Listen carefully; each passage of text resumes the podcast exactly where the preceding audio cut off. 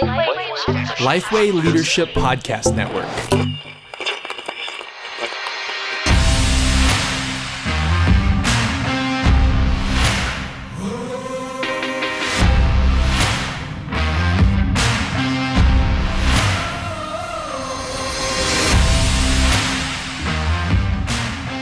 Hey everyone, welcome to Ask Me Anything. I'm Matt Love, and we actually have a, a really uh, exciting episode of Ask Me Anything for you today. Pastor JD wrote a short evangelistic book this year called Searching for Christmas. What if there's more to the story than you thought? Um, and the idea is just it, it's it's something that you can put in the hands of someone that you're reaching out to. If you're wanting to share the gospel with someone, if you've got someone you're really wanting to invest in this Christmas, this is just a, an evangelistic book that you can give them. Um, we know that a lot of the normal Christmas Eve services um, might not be something that you can invite people to like you normally would be able to, but but this book just creates a way to still have fruitful conversations about the gospel this holiday season. So we are so happy to be able to present to you this full audiobook in its entirety to enjoy and pass along to others. But you can also purchase copies of this short evangelistic book at thegoodbook.com. So anyway, here is Searching for Christmas.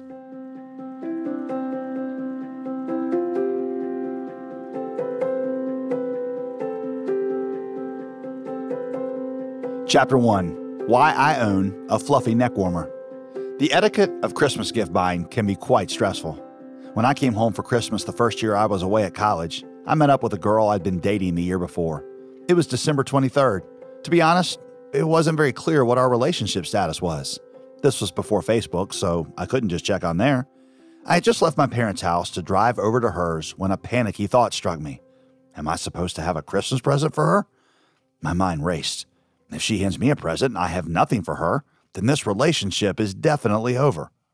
On the other hand, if it's already over and she doesn't give me a gift, I don't want to drop $75 on a girl that I have no future with. I found a sports store on the way and I ran in and found a fluffy Adidas neck warmer you wore when skiing. I thought it was perfect. It really screamed, You're special. If she didn't want it, I could always use it. Plus, it was on sale for $7. I took it next door to a more upmarket store and persuaded them to gift wrap it really nicely for me. I was quite proud of myself. I got to her house and left the present in the car. She opened the door, said hi, and the next thing she said was, I bought you a gift. I felt so relieved. I got you something too, I said. She gave me her gift. It was in a beautiful gift bag and it was a really, really high quality jacket. It had clearly cost a lot more than $7 my gift was not going to cut it. I was no longer feeling so proud of myself. So I did what any teenage guy would do. Well, what any teenage guy who happens to have a sister three years younger than him would do. I told this girl that I'd actually left my gift at home. And when we got there, I left her in the front part of the house while I found my mom in the back. Mom, I said, in a voice of quiet desperation, do you have a gift that you were going to give to my sister that she doesn't know about yet? A, a really nice one? Why? Mom, I don't really have time to entertain questions at this point. Do you or don't you? Yes. I went over to the Christmas tree, found the gift, took my sister's name off of it, and added this girl's to it. Then I presented it to her. What is it? she asked. It's a surprise, I answered, more truthfully than she knew. She opened it up. It was a sweater, an expensive one. She loved it. Whew. The relationship, as it turned out, didn't work out. I know. You're just as shocked as I am. To this day, as far as I know, that girl doesn't know what happened, unless she's listening to this book now, in which case, I'm sorry. And to this day, though I hardly ever use it, I still own a fluffy Adidas neck warmer. What kind of gift? All children know that presents are at the heart of Christmas. Most of us can remember as kids waking up at the crack of dawn on Christmas Day and asking, Can we get up now? Until I was 10 or 11, that day was the best day of my year. Why? Materialism. I knew I would get lots of great gifts from people who love me. Later, I would learn that it was fun to give good gifts to people I love too. Christians believe that at the heart of Christmas and of life is one particular present God's gift to us of a baby. But what kind of present is it?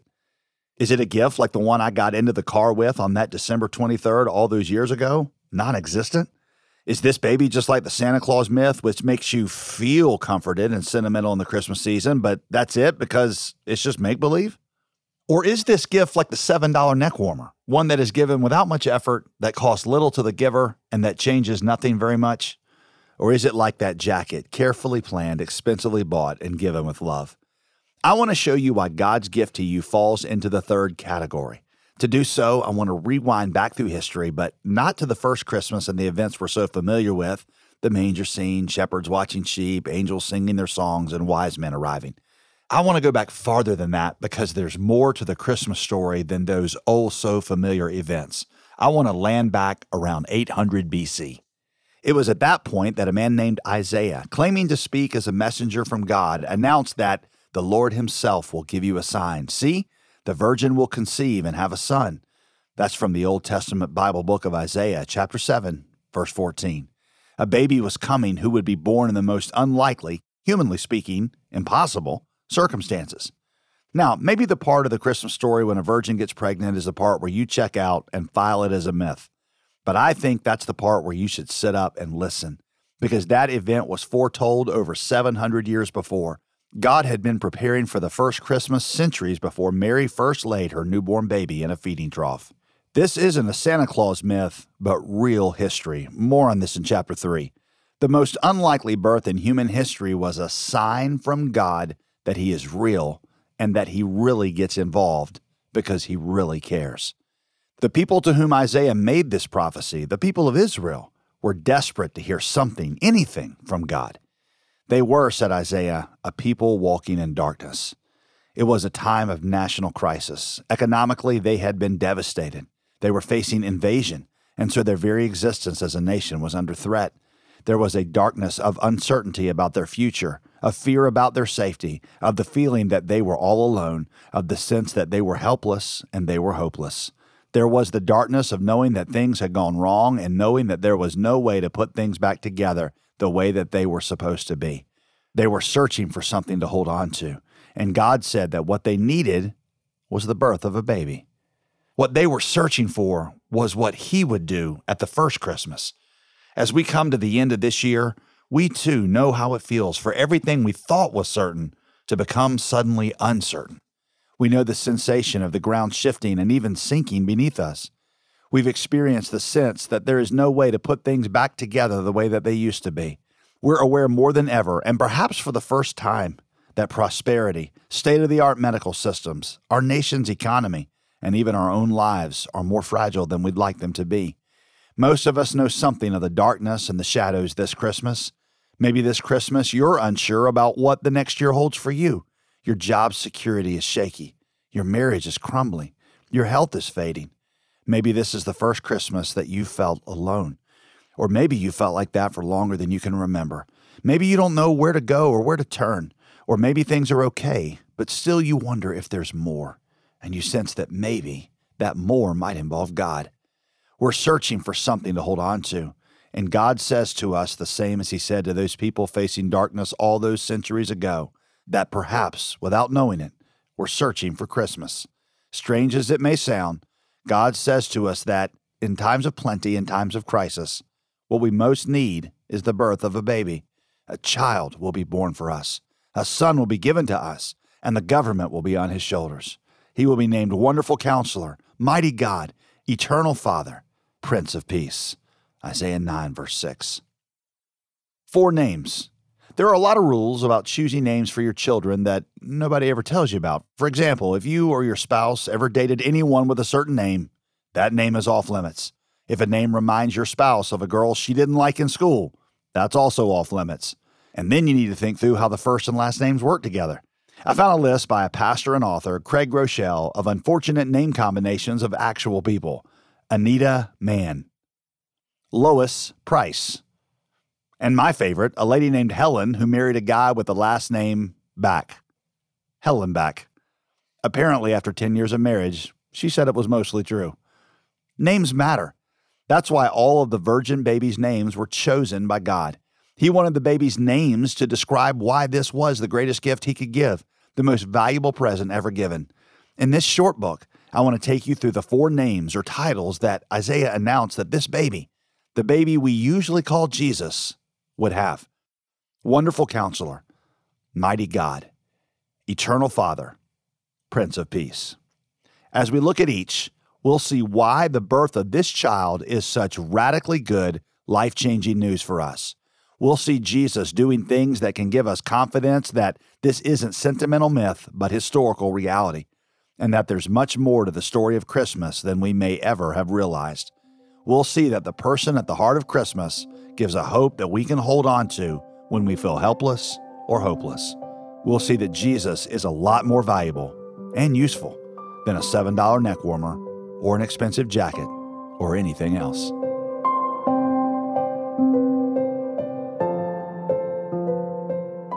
Chapter 2 He Gets It Wonderful Counselor. One of the things that we tend to miss in the Christmas story is how poor Jesus and his parents were. Jesus was born into the worst kind of poverty. He was born a Jew, and in that period, the Jews as a people were very poor and oppressed.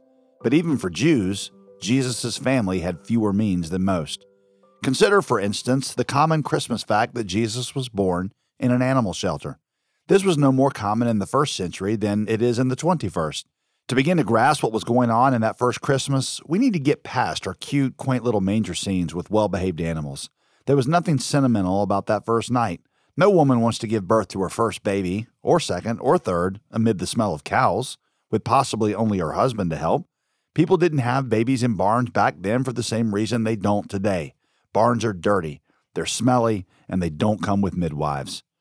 Some people make their manger scenes smell nice by sprinkling cinnamon or nutmeg on it.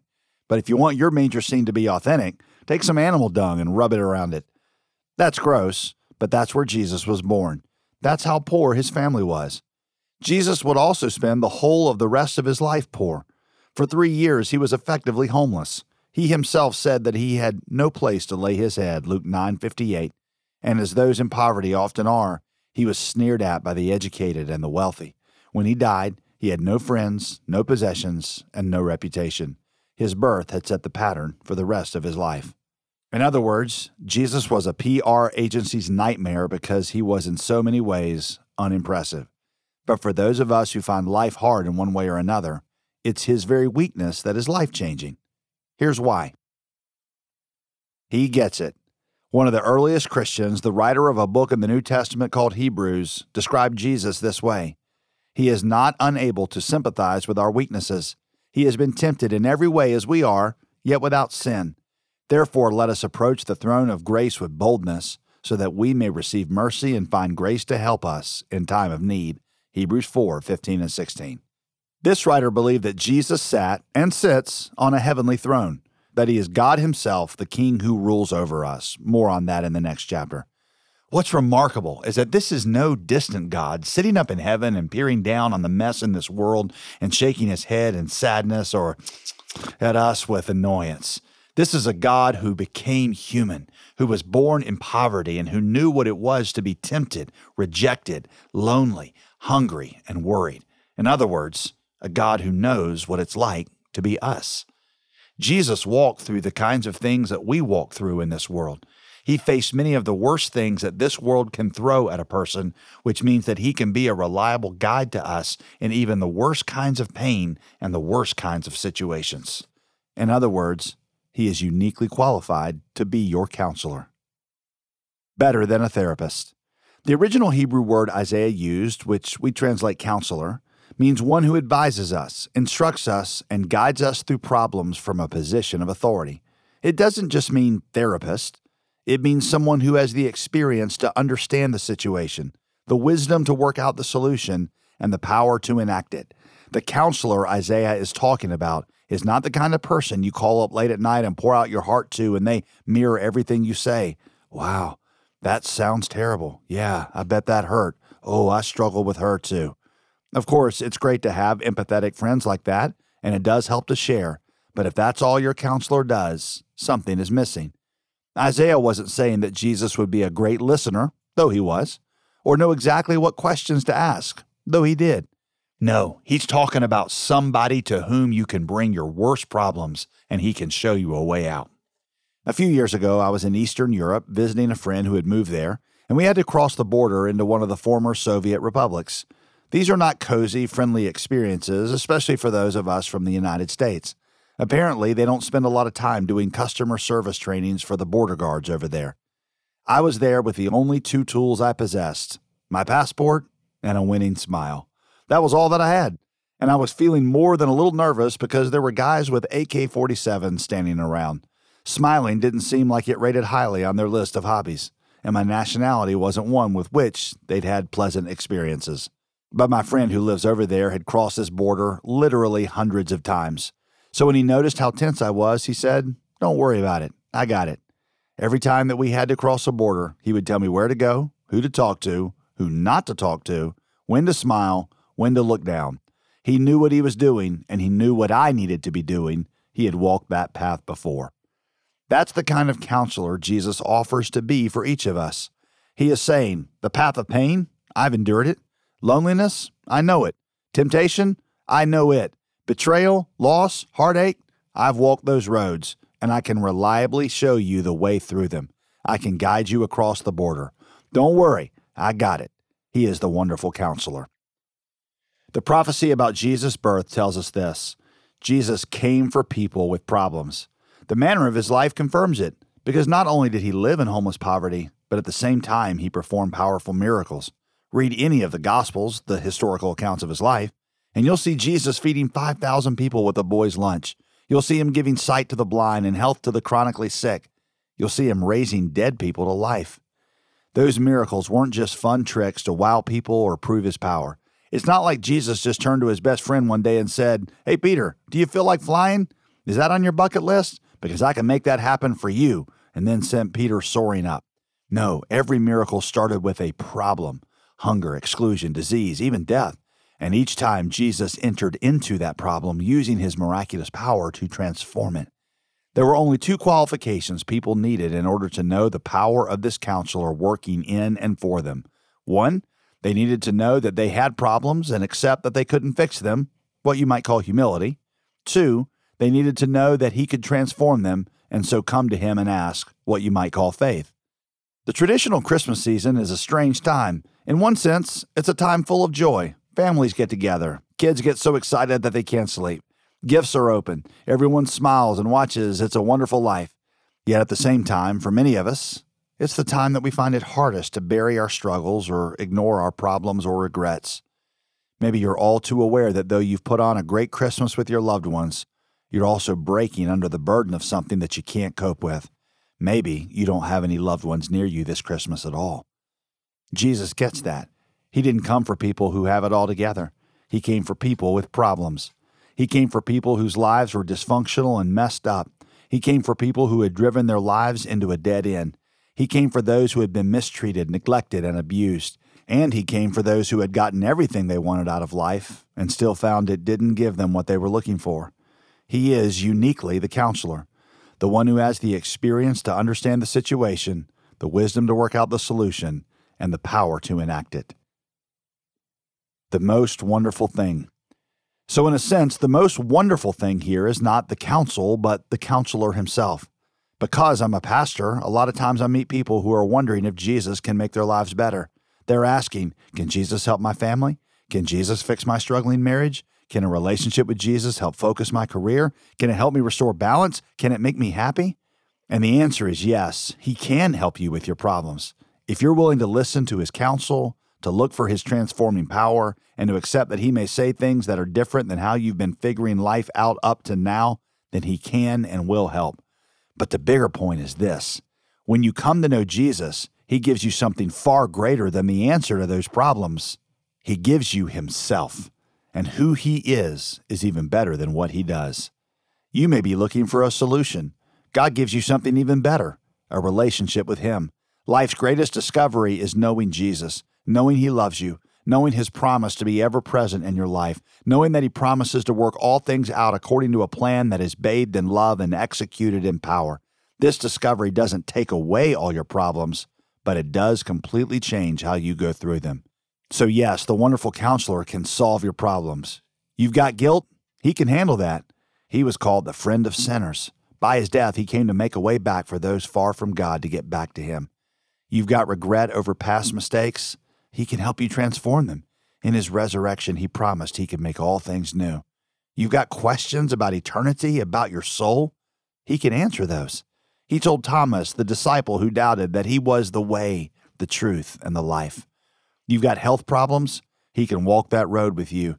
The Bible says he was a man of sorrows and acquainted with grief. He has borne our griefs and carried our sorrows. He came to give us hope in suffering. You've got problems in your marriage or your family? He can help.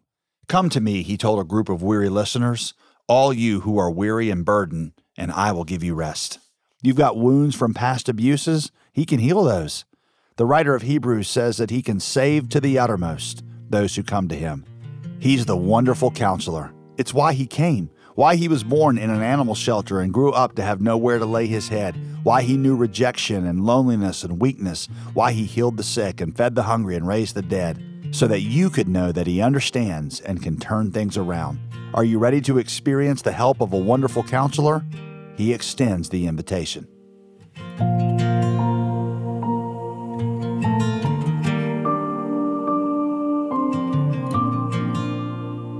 Chapter 3 On Your Side Mighty God. Christmas is the season of choice. If you want to buy a food processor, Amazon offers you 2,000 types. Or how about a drill? There are more than 40,000 options. No, I am not making these numbers up. Choices can be glorious and confusing and empowering and overwhelming all at the same time. And in the West today, it looks as though it is the same with God. There is a huge array of deities to choose from, including the no to all option.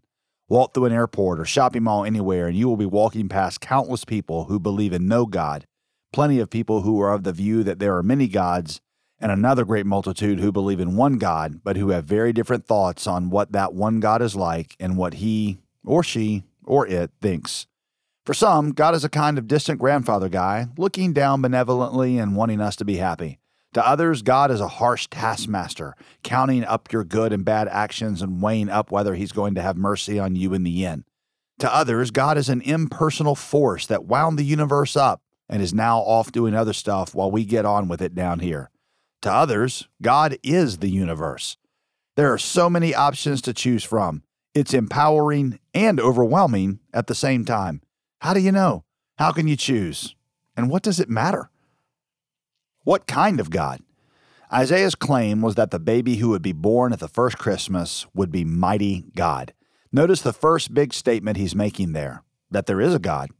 Out there, beyond what we can see and measure, there's not nothing, there is a God. But what kind of God? What was Isaiah thinking of when he used the word God? Well, because Isaiah was a member of the ancient nation of Israel, when he spoke of God, he had a very specific God in mind the God who had been with Israel from the time when they were just a tiny family, and who had brought them the nationhood into the land that they lived in as Isaiah passed on his message. This God had a name. God isn't a name, it's more of a category. Just about everyone in the ancient world believed in a God or gods. The question wasn't, is there a God, but rather, which kind of God are you talking about? And one of the most crucial ways of knowing God was knowing his name. God had told his name to his people hundreds of years before Isaiah's time, to another member of Israel, Moses. Moses lived at a time when the people of Israel were slaves, oppressed by Egypt. And one day, at a burning but not destroyed bush, God told Moses that he was going to rescue his people and give them freedom. Moses was not at all sure. He had made some really disastrous decisions, and he had a lot of questions about where God had been while his people were in slavery and whether God would really come through for them this time. God did not answer a single one of Moses' questions. He simply told Moses to trust him, and he told him that he had an assignment for him, a plan for his life, to bless him and to use him. And then Moses asked God a question that God did answer. What is your name? To which God responded by simply saying, I am. Exodus 3:14. In English, we write that as Jehovah or in lots of Bibles as Lord capital L, capital O, capital R, capital D. It is a name that God uses to describe himself some 6,519 times in the Old Testament alone. And part of what it means is that God is someone who is all that his people need and that there is no lack in them that he cannot overcome. Moses was not convinced he could do what God was asking. I'm not brave, he said. I'm not someone who anyone will listen to, he said. I'm not even any good at public speaking, he said. God did not reply with a pep talk. He didn't show Moses his hidden potential. Instead, he said, Moses, I did not choose you because you were any of those things. I am enough of both of those things for the both of us.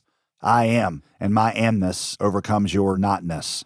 Ultimately, what matters is who God is, not who Moses is. I am all you need. Throughout Israel's history, God would remind them of this name I am, Jehovah, whenever Israel was in a time of great distress or fear or need. And whatever they lacked, God would tell them that He would supply it. He told them He is Jehovah Mekadeshkim. I am the one who changes and purifies you. He would change them when they were stuck. He told them He is Jehovah Shammah. By the end of this chapter, you're going to know more ancient Hebrew words than you had anticipated when you picked this book up. I am ever present. He would be with them when they were alone. He told them He is Jehovah Ra. I am a shepherd. He would guide them when they felt lost. He told them He is Jehovah Jireh. I am your provider. He would give them what they needed when they thought there was no way out. He told them that He is Jehovah Rapha. I am your healer. He could help them when they were helpless. He could bind their wounds when they seemed incurable. He told them He is Jehovah Shalom and Jehovah Sabaoth. I am peace, and I am your defender. He would give them victory when they faced down their enemies. For all that Israel needed, for all that they lacked, for all that they could never be in themselves, they had God, the great I am, the mighty God. Just imagine this for a moment that there really is one God who made and rules everything, and that He is still all these things a purifying, ever present, shepherding, providing, healing, defending God. Wouldn't it be great to have him in your corner? If he really exists, of course. Which brings us to Christmas. Owning the storm. Remember, when Isaiah said, To us a child is given, mighty God, he was saying that one day the great I am would be born as a tiny baby. The eternal, all sufficient I am was going to enter the world as a helpless child. That is the Bible's claim about the first Christmas peer over the manger, and you're not just looking at a poor newborn Jewish boy, you're looking at none other than I am. That's the claim. But is it true? There would be an easy way to find out. Could this person do things that only an all powerful deity could do? Fast forward 30 years, and the baby has become a man. He's out on a sea with his friends, the guys we call the disciples, and there's a terrible storm. Many of the disciples are fishermen by trade, so they know what they're doing on a boat. But this storm is huge, and soon they're all fighting for their lives. Meanwhile, Jesus is asleep, and all that racket with the boat pitching and rolling, this is a wonder in itself. Eventually, though, the disciples grow so desperate that they wake him up. Teacher, don't you care that we're going to die? Jesus wakes up, looks out at the storm, and says, Silence. Be still. The result? The wind ceased, and there was a great calm. Mark 4, verses 38 and 39. He looks at the wind and the waves and he basically says, Cut it out. He rebukes the storm. Rebuke is what you do to somebody whose authority is less than your own. You rebuke your kids. You will not pee in the sink again. You rebuke an employee. You will not show up late for work. Well, here is a guy who rebukes the weather, and the weather listens to him. He just stands up and turns it off. It reminds me of standing out in a parking lot when someone's car alarm goes off. Everyone starts grumbling. Whose car is that? until someone comes out of a nearby building looking embarrassed. He mutters something like, Yeah, sorry, that's mine, and presses a button. Beep, beep. Alarm off. That's Jesus' approach here. He stands up and says, It's my storm. Beep, beep. Storm off. And his disciples, who'd called him a teacher in the middle of that storm, now look at each other with a new kind of fear. They ask, Who then is this? Even the wind and the sea obey him. Mark 4 41. They need to follow the evidence of what they've just seen. There's only one being who can stop a storm with a word the mighty God, Jehovah, I am. Jesus is telling them by showing them, I am your rescue when you have no hope. In fact, that's what the name Jesus actually means. The Hebrew version of that name is Yeshua, I am your rescue. Jesus didn't just claim to be the great I am, clothed in humanity, he proved that he was who he said he was. Does the great I am exist? Yes. He came and walked on this earth, and on the pages of history, he calmed the storm. He walked on water. He cured blindness and deafness and paralysis. He even raised people from the dead. He did things that we cannot even imagine doing. He is what we are not the mighty God. Christmas clarity, Christmas hope. And so Christmas brings clarity to our questions about God. Is there no God or many gods? Is there one God? And if so, what is he or she or it actually like? The only way to get beyond guessing is if that God, if he's out there, comes into our existence and reveals himself to us. In coming to earth as Jesus, that's exactly what he did. If you find the choice of so many religious options confusing and overwhelming, why not read one of the gospel accounts of Jesus' life? As you start, say, Okay, Jesus, can you prove you're the one God, the mighty God? Show me that I am His truth, not just a story. Read through His claims and His actions and think through what you make of them. The baby born at Christmas doesn't just bring clarity, He also brings hope. Because if what Jesus says is true, I am isn't just about power, it's also about presence. How would life look different if you knew in every trial, every challenge, every heartache that He stood by your side? How would it feel to be able to say, Jesus can heal me of my hurts and scars? Jesus can change me when I cannot change myself. Jesus is present with me when I feel all alone. Jesus is shepherding me when I do not know which way to go. Jesus is providing for me when I cannot work it out. Jesus is defending me when I feel defeated. Jesus is rescuing me from all I need saving from for all that I need, for all that I lack, for all that I could never be in myself, Jesus is the great I am. One thing that everyone listening to this book has in common is this we each deal with all kinds of insecurities and brokenness. Undoubtedly, you have your own fears and struggles and failings and worries. Maybe you're trying to forget them over the Christmas season. Maybe there are things in your life no one else knows about, things so dark or so painful that you hardly dare admit them to yourself. And you say, Who on earth is able to help with this? Who could possibly get through that? Who could possibly sort that out? Who is able to find an answer to what I'm facing? I know I am not. And Jesus says, I am. How am I supposed to know which way to go? I am. I'm not really sure who was on my side. I am. Nobody's listening to me. I am. My marriage is crashing and I don't know where to turn. I am.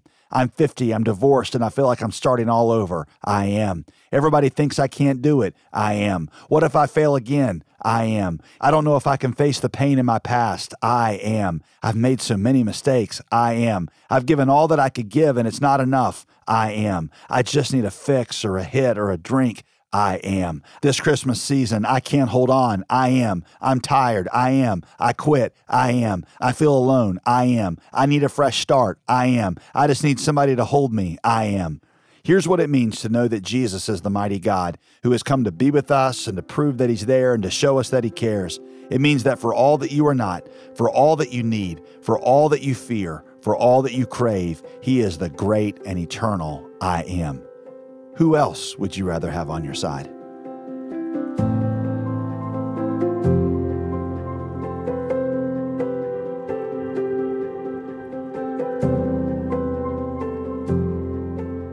Chapter 4 Never, ever disappointing. Eternal Father. Here's a word that will produce very, very different reactions from everyone who reads this book Father. For some of you, that word makes you smile you have a great dad, or you're a dad to great kids, or both.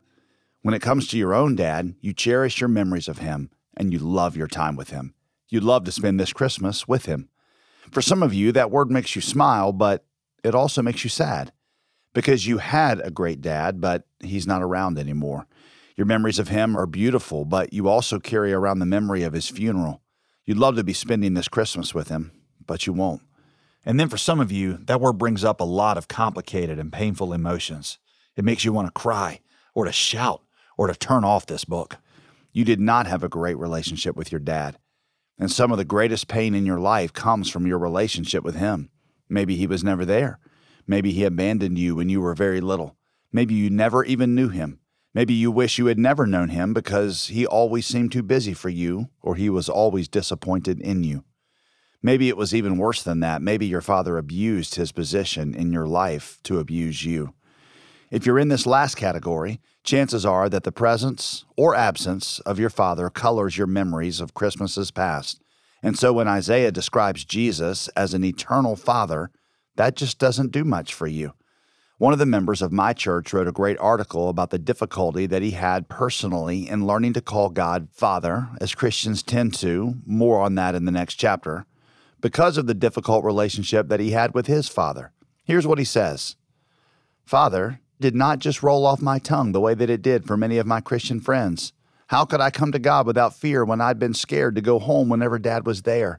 How could I understand God's love and faithfulness when Dad left town because he loved something or someone more than me? How can God be a mighty fortress of protection when Dad hit instead of hugged? And all that is why the word father provokes such different responses. If it made you smile, then you need to know that the best things about your dad give you a glimpse of what it means for Jesus to be your eternal father. If it made you recoil, then you need to know that Jesus is offering the kind of father relationship that you need and never had. A few years ago, I read a very interesting book called Father Factor How Your Father's Legacy Impacts Your Career by Stephan Poulter. Of course, your father's legacy doesn't just impact your career, it impacts your whole life, and it influences your view of God. The famous psychologist Sigmund Freud noted that nothing is more common than for a young person to lose faith in God when he loses respect for his father. So, in this chapter, we're going to look at the four types of inadequate fathering that Poulter identifies in that book, and I want to show you each time how Jesus came to offer a very different kind of relationship, and in that sense, to be a very different kind of father. The never satisfied dad. This is the dad who, no matter what their kids do, never seems to be proud of them. It's never enough for him. I remember listening to a friend who said that her dad was this way. He was not unkind or abusive. He always provided for her. He never left the family. But, she said, I never heard from my dad the words, I'm proud of you. That's what I always craved. She was the first person in her family to go to college, and she excelled, exceeding everyone's expectations. As her graduation day approached, she was dreaming about it.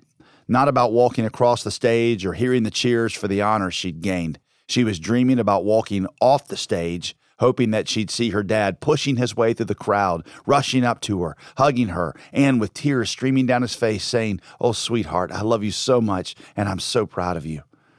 When graduation day came, it actually happened like in her dream. She walked down from the stage, and she saw her dad fighting his way through the crowd. But when he reached her, all he said was, It's getting late. Your mom and I have to go home and try to beat the traffic. That's it. Then he left. She was absolutely crushed. Years later, she told me it still affects how she approaches her job, how she relates to her husband, and what she expects from her friends. For kids who grew up in this kind of home, proving themselves to others often becomes the dominating theme of their lives. Understandably, they carry this perspective of themselves into their relationship with God. Whatever they do, they've got this nagging, unspoken doubt that asks, Have I done enough for Jesus to accept me? Does Jesus really love me? But Jesus could not be more different than the never satisfied dad. Here is how God treats those who love him. The Lord will rejoice over you with gladness. He will be quiet in his love. He will delight in you with singing. Zephaniah 3:17. Do you ache to be special to somebody? To be precious to somebody? You're special and you're precious to God. Do you yearn to matter? You matter to Him. Do you know how much and how often God thinks about you? Before anybody else knew anything about you, He had fashioned you and designed you and laid out every single one of your days. And there's not been a single day of your life when He has not been present. That love is deeper and greater and better than any love anyone has ever received from their earthly father, however great He is. The time bomb dad. This is the kind of dad from whom you just never knew quite what to expect. If he had a bad day at work, then the smallest thing would set him off. Maybe drugs or alcohol magnified those outbursts. He hurt his kids verbally, emotionally, or physically. It's hard to love somebody when you're worried that they may, at any moment, begin to attack you. It's still harder to translate this kind of experience into a broader concept of fatherly love. If your dad explodes all the time, there's nothing safe about the idea of fatherly love. Stephan Poulter says that the negative ramifications that come from this are manifold. An incredible number of anxiety disorders have their beginnings in this style of fathering. For example, he says, kids who grow up like this often become control freaks. When their dads exploded, their lives crashed and they were powerless to prevent it. So as soon as they got the chance, they resolved to never be powerless again. They couldn't control dad, but maybe they could control the rest of their lives. And of course, experiencing the time bomb dad has to affect how you react to the idea of God being a father. You're going to have a hard time trusting him or leaving things in his hands because how can you trust that he'll actually take care of you? What happens if he's in a bad mood? What happens if he's not consistent? Just like with your earthly dad, you're always trying to figure out what you've got to do to contain him, to stay on his good side, to avoid his outburst. When you do something wrong, you wonder, what's coming my way now? When something in life goes wrong, you wonder, what did I do now? What's he angry about? But Jesus could not be more different than the time bomb dad.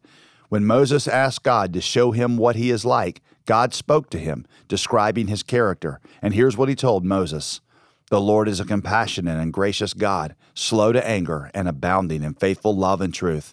Exodus 34 6. God is quick to love and slow to anger, and he is utterly consistent in who he is and what he's like. Jesus Christ is the same yesterday, today, and forever. Hebrews 13 8. His reactions are always proportionate to the situation, and he'll respond in the same way tomorrow as he did 2,000 years ago. Jesus abounds constantly in mercy and kindness. Yes, he will get angry, but his anger is not capricious. It doesn't pick on those weaker than him. No, when Jesus gets angry, it's for the sake of justice. It's for the sake of the little ones who are being mistreated. Matthew 18, 6. His anger is never random or out of control. In fact, the Hebrew word translated as slow to anger means of long nostrils. What do big noses have to do with not being angry? Think about it. When you get angry, you start breathing heavily and your nostrils get flared. If you're trying to calm yourself, what are you supposed to do? Take deep breaths. Breathe in slowly in long waves through your nose. God is of long nostrils. He is calm and thoughtful and slow to anger. None of God's actions toward his people are done in anger. Even when he allows painful things to happen, it is always for the good of those who love him. Every single thing he does for them is done with tenderness and love for their good. There's assurance in life and confidence for life to be found here.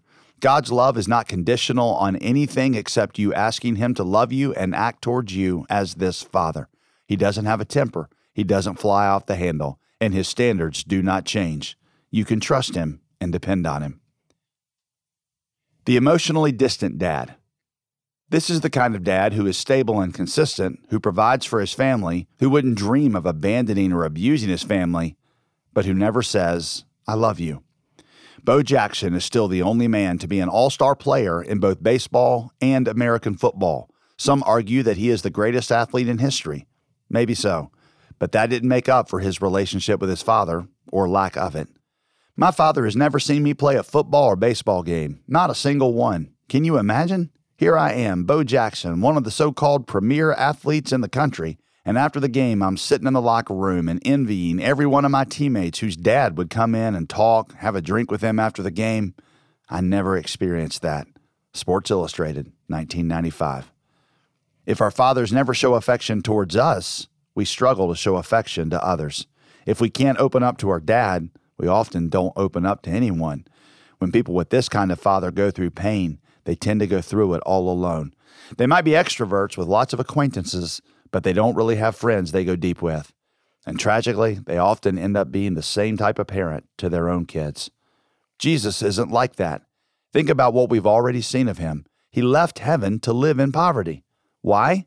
So that he could be your wonderful counselor. He is the mighty God who came to earth so that you could know him. What drove him on that journey? Love. Love for you. Jesus once told a story about a father who had a son who wandered off. He left the family home, took his inheritance money, and turned his back on his father. When, a long while later, he decided to return, what happened?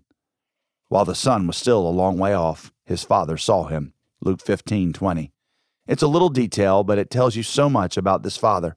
He had stood at the gate of his home every day, just looking into the distance, longing for his son to appear on the horizon. He couldn't get on with his life, and he couldn't move from his vantage point because he was so emotionally connected to his child. He could not rest until his son had been restored. And then, when he saw his son appear one day, the father was filled with compassion. He ran, threw his arms around his neck, and kissed him. He lifted up the edges of his robes and he sprinted to his son. In those days, men of position and prestige did not run. This father didn't care. He happily embraced ridicule and shame in order to bring his son back home. That's how connected he was to his son. As Jesus tells this story, his message is I am like that Father. Here is something amazing. The mighty God is so emotionally connected to you that he has bound up his emotions in yours so that he will not rest until you have been brought home back into the family. That's how much he loves you. That's how much he wants to spend his time with you. In fact, he's done everything necessary to spend the whole of eternity with you. The absent dad. This is the dad who just wasn't there. Nearly 40% of children in the United States live in fatherless homes. In these situations, kids often subconsciously interpret the absence of their dad as a personal rejection. They think they weren't important enough for dad to stay. They weren't good enough. They may never articulate it, and most likely nobody ever says that to them, but that's what they end up thinking. Counselors say this often manifests itself as a sort of background sadness. The counseling pastor at the church I serve, Brad Hambrick, says it's like a soundtrack that plays in the back of the heart. When you're watching a movie scene, the soundtrack tells you, at a visceral level, how you're supposed to interpret it. It doesn't matter if I'm watching a happy couple walk through the park, layer the Jaws theme onto that, and I'm expecting something terrible. Change the soundtrack, and you change the mood. For those whose dads simply weren't there, there's often a soundtrack of sadness lying under every episode in life. So it doesn't matter if things are going well or not. At a deep, inarticulate level, there's a sense that it's all just on the cusp of going wrong. An absent dad can leave us feeling angry or anxious or incredibly driven to be better, to do better, to prove ourselves. As Will Smith put it in one of the most famous episodes of The Fresh Prince of Bel Air, when his father has just walked out on him for the second time in his life, who needs him? He wasn't there to teach me how to shoot my first basket, but I learned. I got through my first date without him. I learned how to drive, learned how to shave, learned how to fight without him. I had 14 great birthdays without him. I didn't need him then, and I don't need him now. I'm going to get through college without him. I'm going to get a great job without him. I'm going to marry me a beautiful honey and have a whole bunch of kids, and I don't need him for any of that. How come he don't want me? Now listen to Jesus.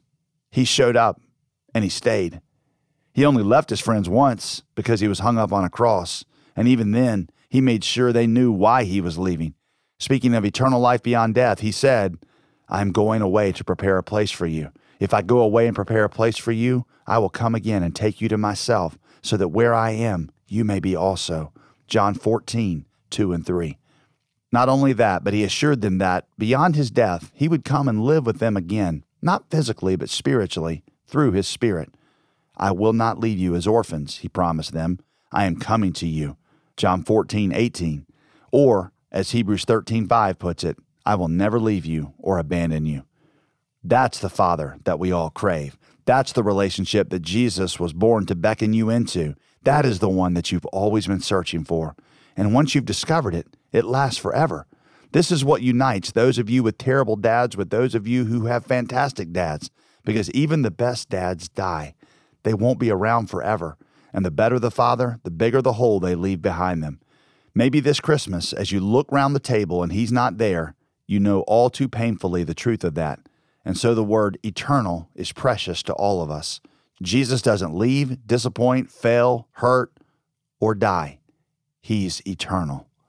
Christmas in a foreign country. A few years back, some friends of ours, Ryan and Morgan, adopted a child from an orphanage in another country. They'd passed through all the legal processes in that country. Charlie was their son. But right before the day when they were supposed to pick Charlie up from the orphanage, things changed. There were some political upheavals, and the country froze the process. No more children were going to be able to leave the country. Charlie could not come to Ryan and Morgan, so they decided to go to him. They flew over from the U.S. and basically camped out outside of the orphanage, spending half their time with their son and the other half lobbying the courts and meeting with government officials, pleading with them to release their son.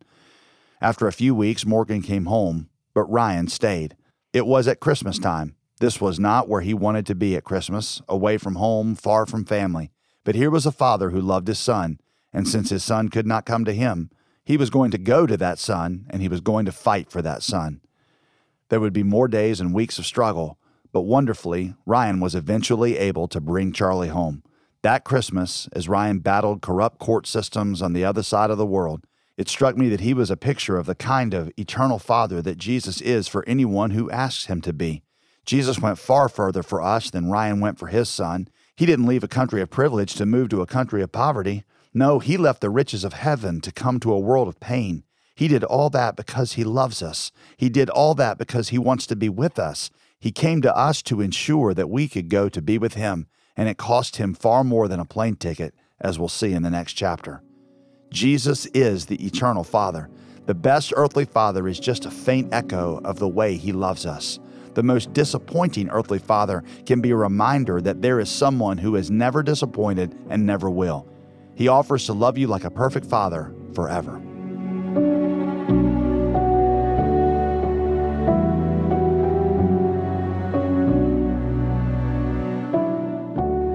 Chapter 5 Accepted and Welcomed Prince of Peace.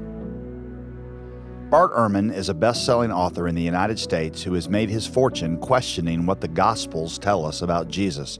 Because he and I both live in the Raleigh Durham area in North Carolina, I have had the chance to attend many of his events. Once he was asked, What would it take to get you to believe in Jesus?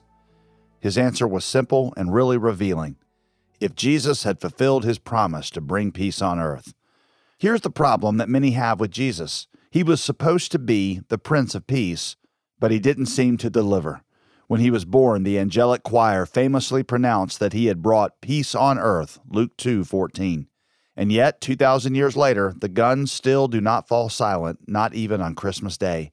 Relational strife and domestic violence still impact more households than most of us realize. Poverty still afflicts millions of people throughout the world. Injustice is still the daily experience of huge swaths of our societies. So, why didn't Jesus fulfill the promise of the title that Isaiah gave him, the Prince of Peace? Was bringing peace on earth just too big a task? Actually, when we think of peace that way, we are looking at something much smaller than what Isaiah had in mind. Your biggest problem might be different than you thought. Here's a secret I've learned in my life. I've seen it played out hundreds of times in the church that I pastor. Horizontal dysfunction very often goes back to a vertical disconnect from God. In other words, we don't see the peace of God in our lives and in our world, the horizontal aspect of our lives, because we do not enjoy peace with God, the vertical aspect. Our greatest relational problem is our lack of relationship with God. Our greatest poverty is the spiritual poverty of not knowing God. The greatest injustice is the way that we, I and you, have treated the one who made us, who made this world, and who loves us so much that he came to live with us. Here's my question for you what if all the problems in your life ultimately stem from, or at least were exacerbated by, the reality that you are separated from God? Some of the most insightful or influential secular writers of our time have pointed out that a lot of our drive in life and a lot of our angst and dysfunction goes back to a fear that we are not accepted. The famous playwright Arthur Miller, who wrote Death of a Salesman, stopped believing in God as a teenager. But decades later, he said this I feel like I've carried around this sense of judgment. I could not escape it. I still felt like I needed to prove myself to others, to have somebody tell me that I was okay, that I was acceptable, that I was approved of. He had replaced the God of Christmas with the God of audience approval. He was still looking for someone to tell him that he was accepted and not under judgment. He never quite found it. Madonna said this in Vanity Fair magazine all of my will has always been to conquer some horrible feeling of inadequacy. I'm always struggling with that fear. My drive in life is from this horrible fear of being mediocre, and that's always pushing me, pushing me. Because even though I've become somebody, I still have to prove that I'm somebody. My struggle has never ended, and it probably never will. We're all looking for acceptance. Deep down, I want to suggest that we're all looking for the most important acceptance there is acceptance from the one who made us, who knows us, and who rules eternity. We want peace. We need peace with God. This is actually a bigger problem than most of us realize. The truth is, each of us has pursued a life of conflict with God. We don't want Him to be in charge. We don't want to need Him. We don't want Him to get to state the rules. We don't want Him to get the praise. No, we want to be in charge. We want to be independent. We want to decide what's right and wrong, and we want to enjoy the praise. That attitude is what the Bible calls sin. It is the universal human condition of all people, whether or not they consider themselves religious. If you don't believe me, try living in the way that God lays out in the Bible for 24 hours, not just in what you do, but in what you say and think too. I couldn't do it, and you'll find you cannot either. The irony is that we turn away from God to get more freedom, approval, and acceptance. But we find the opposite. Shutting God out, we feel vulnerable, exposed, ashamed, under judgment, in darkness, always seeking more and never truly finding it. Our struggle, like Madonna's, never ends and it never will.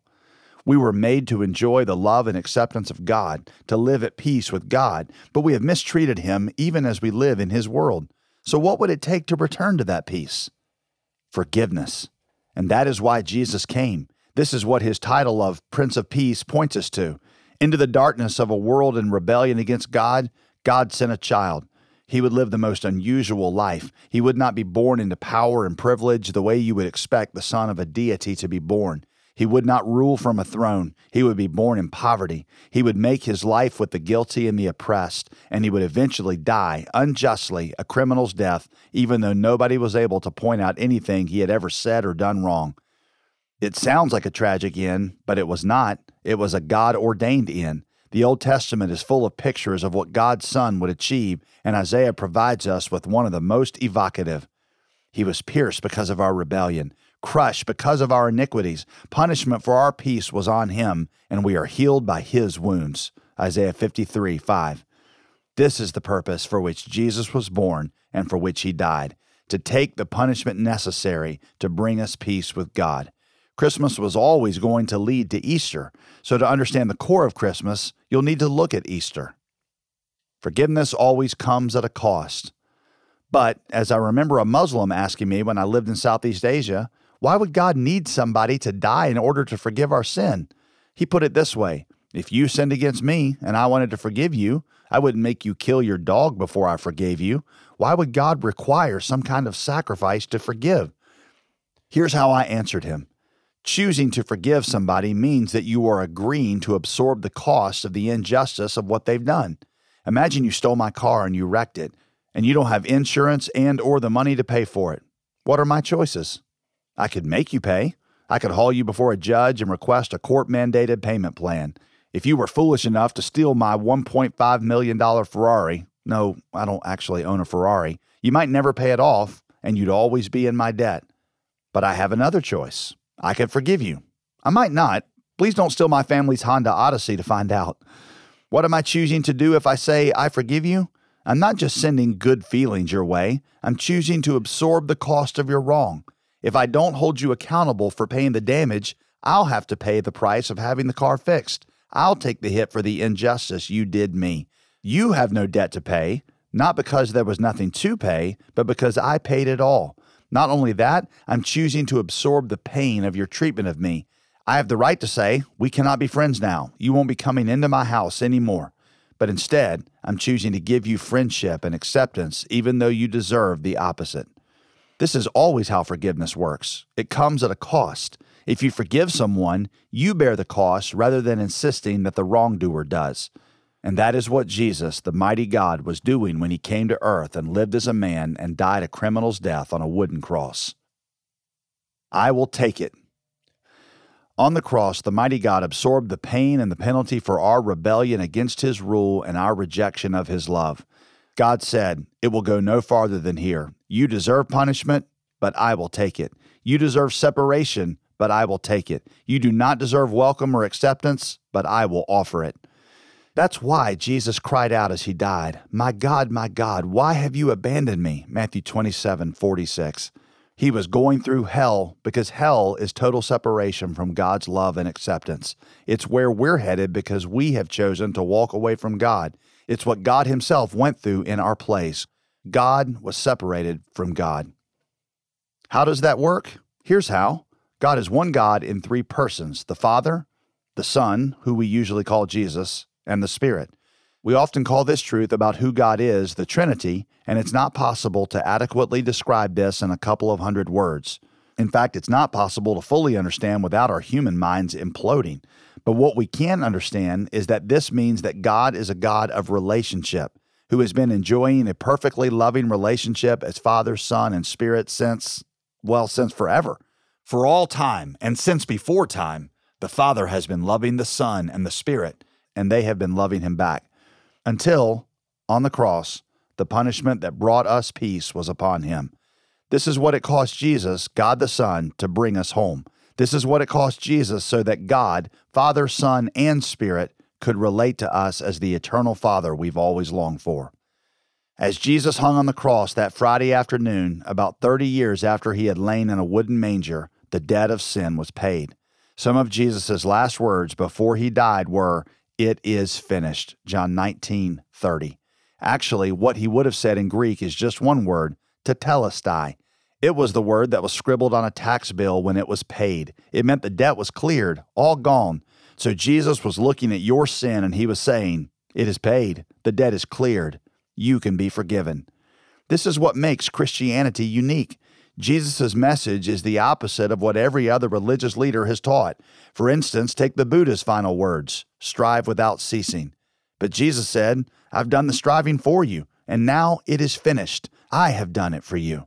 So when God promised through Isaiah that a child would be born who would be called the Prince of Peace, he was not talking about that child's earthly rise to power. He was talking about that child's sacrificial death on our behalf. Christmas doesn't make sense without Easter. Jesus being the Prince of Peace doesn't make sense until we realize that the peace he came to bring was the peace we most need, a solution to humanity's deepest problem, not a vaccine for a virus, but forgiveness for our sin. He came to offer the peace that meets our greatest needs and that will last for eternity peace with God. Peace now, peace to come. When we are at peace with God, everything changes. We know we are accepted in the eyes of the only person whose opinion ultimately really matters. We know that whatever we pass through in life and however we come to death, a welcome awaits us in eternity. We know that we need not fear eternal darkness anymore. We know we are a somebody because we know that Jesus loves us enough to die for us. You may have noticed this if you know someone who has started to follow Jesus. When somebody finds peace with God, they start displaying the peace of God. The vertical transforms the horizontal. They become more loving husbands. They become more content wives. They become gentler parents. They become more forgiving. That's because our souls were made for God, and, as the fourth century African bishop Augustine put it, our hearts are restless until we find our rest in Him. One day, the peace we all yearn for will finally come. Peace on earth will come, and it will be final. The baby who grew to die on the cross also rose from a grave and he will one day come again to his world, not in weakness as a baby, but in power as a king. On that day, this child will restore the earth to the way it was intended to be. He will right all wrongs. He will end all diseases. He will restore justice. Peace on earth will be a reality. But before he came to institute the peace of God on earth, he came to die for our sin to bring us peace with God so that we can enjoy that life with God on earth when he returns. What if all of the problems in your life ultimately stem from, or at least were exacerbated by, the reality that you are separated from God? And what if the Prince of Peace died to offer you an acceptance from God and a peace with God that will change your life now and then stretch on into perfection forever?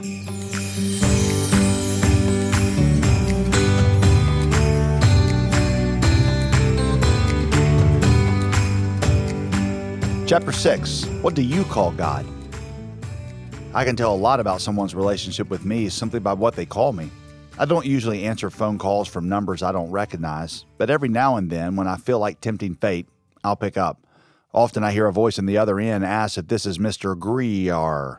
Two syllables, Griar. Immediately, I know that the person on the other end is a telemarketer who doesn't know me at all. I know that because although my surname has a strange number of consecutive vowels in it, it's pronounced as one syllable. The guy on the other end of the phone had to pick a way to pronounce a surname with three vowels in a row in it, and he picked wrong. He may be a very bright guy, but he clearly does not know me. Occasionally, somebody will call me Dr. Greear. At that point, I know they've done a little homework on me. They know my educational qualifications. It's a PhD, by the way. I'm not a medical doctor, so please don't send me pictures of a strange rash. But I also know they don't know me that well because literally nobody in my life refers to me as Dr. Greear. And every now and then I get a message or an email and it begins like this J Dizzle. When I hear or see that, I know that it's a message from an old friend because when I was younger, I had a group of friends who called me J Dizzle. Call me that, and I know that you know me well, that we're close. Or I know that you listen to this book and you reach this final chapter, in which case I count you as a friend too. There are four people in the world who call me daddy. Those people are the most precious little people in the world to me. They know me in a unique way, better and closer than almost anyone else ever could. And of course, there is the inner circle of inner circles, the one and only person in the world allowed to call me the Silver Fox, my wife, Veronica. On this earth, no one knows me better or loves me more. Names matter. What you call someone matters. What you call them reveals the nature of your relationship with them. So here's my question as we reach the end of our time together What do you call God? There are four Gospels in the New Testament, and only two of them, Matthew and Luke, tell us the Christmas story. Of the other two, Mark skips Christmas altogether and gets straight to the adult Jesus calling people to follow him. And John majors on the significance and the implications of the first Christmas rather than the events themselves. He, God, was in the world, and the world was created through him, he tells us. But in his day, as in ours, people did not want him around. The world did not recognize him. Even the religious Jews, the descendants of Moses and Isaiah, were not interested in rearranging their lives to live under his rule. He came to his own, and his own people did not receive him. John 1 10 and 11. But that wasn't the end of the story. To all who did receive him, he gave them the right to be children of God, to those who believe in his name. John 1 12. Believing in his name does not just mean that you believe he existed, or that he was special, or that he can help you, or even that he rose from the dead. It means that you receive him into your life you recognize that He is the wonderful counselor, the mighty God, the eternal Father, the Prince of Peace, and you ask Him to be those things for you. It means that you realize that whatever you've been searching for in life, you will find it in knowing the one who is at the center of the first Christmas. That, in a sense, all along you've been searching for Christmas. Jesus is who He is. That's not up for a vote, but He won't be those things for you until you receive Him, until you believe in Him so the question I'm asking is not simply if you believe all of those things to be true about Jesus. I'm asking if you have received those things for yourself. Is he your wonderful counselor to whom you give the right to guide and direct your life? Is he your mighty God whom you trust to be all that you need because you know that you're not enough on your own? Is he your eternal Father, the one whose love will awaken, encourage, and sustain you? Is he your Prince of Peace, whom you are asking to die in your place so you can be forgiven and accepted eternally? Because if he is, you can look at the great I am, the God who made you and everything around you, and who rules today and every day on into eternity, and you can call him Daddy. Of course, not everyone receives Jesus. In fact, most don't, including, surprisingly, many religious people, good people, clever people. He came to his own, and his own people did not receive him. But maybe you know that you need to receive him as your wonderful counselor, mighty God, eternal Father, and Prince of Peace. If that's you, you can say something to him like the prayer below. These are not magic words, but if they come from your heart, he'll hear them. Lord Jesus, I know that I'm a sinner, and I know that I need you. I accept you as my wonderful counselor Come and guide my life. I know you are the mighty God. You have the right to rule me. I need you as my eternal Father. Thank you for loving me. I ask you to be my Prince of Peace. Please forgive me. Amen. A child will be born for us, a son will be given to us. He will be named Wonderful Counselor, Mighty God, Eternal Father, Prince of Peace.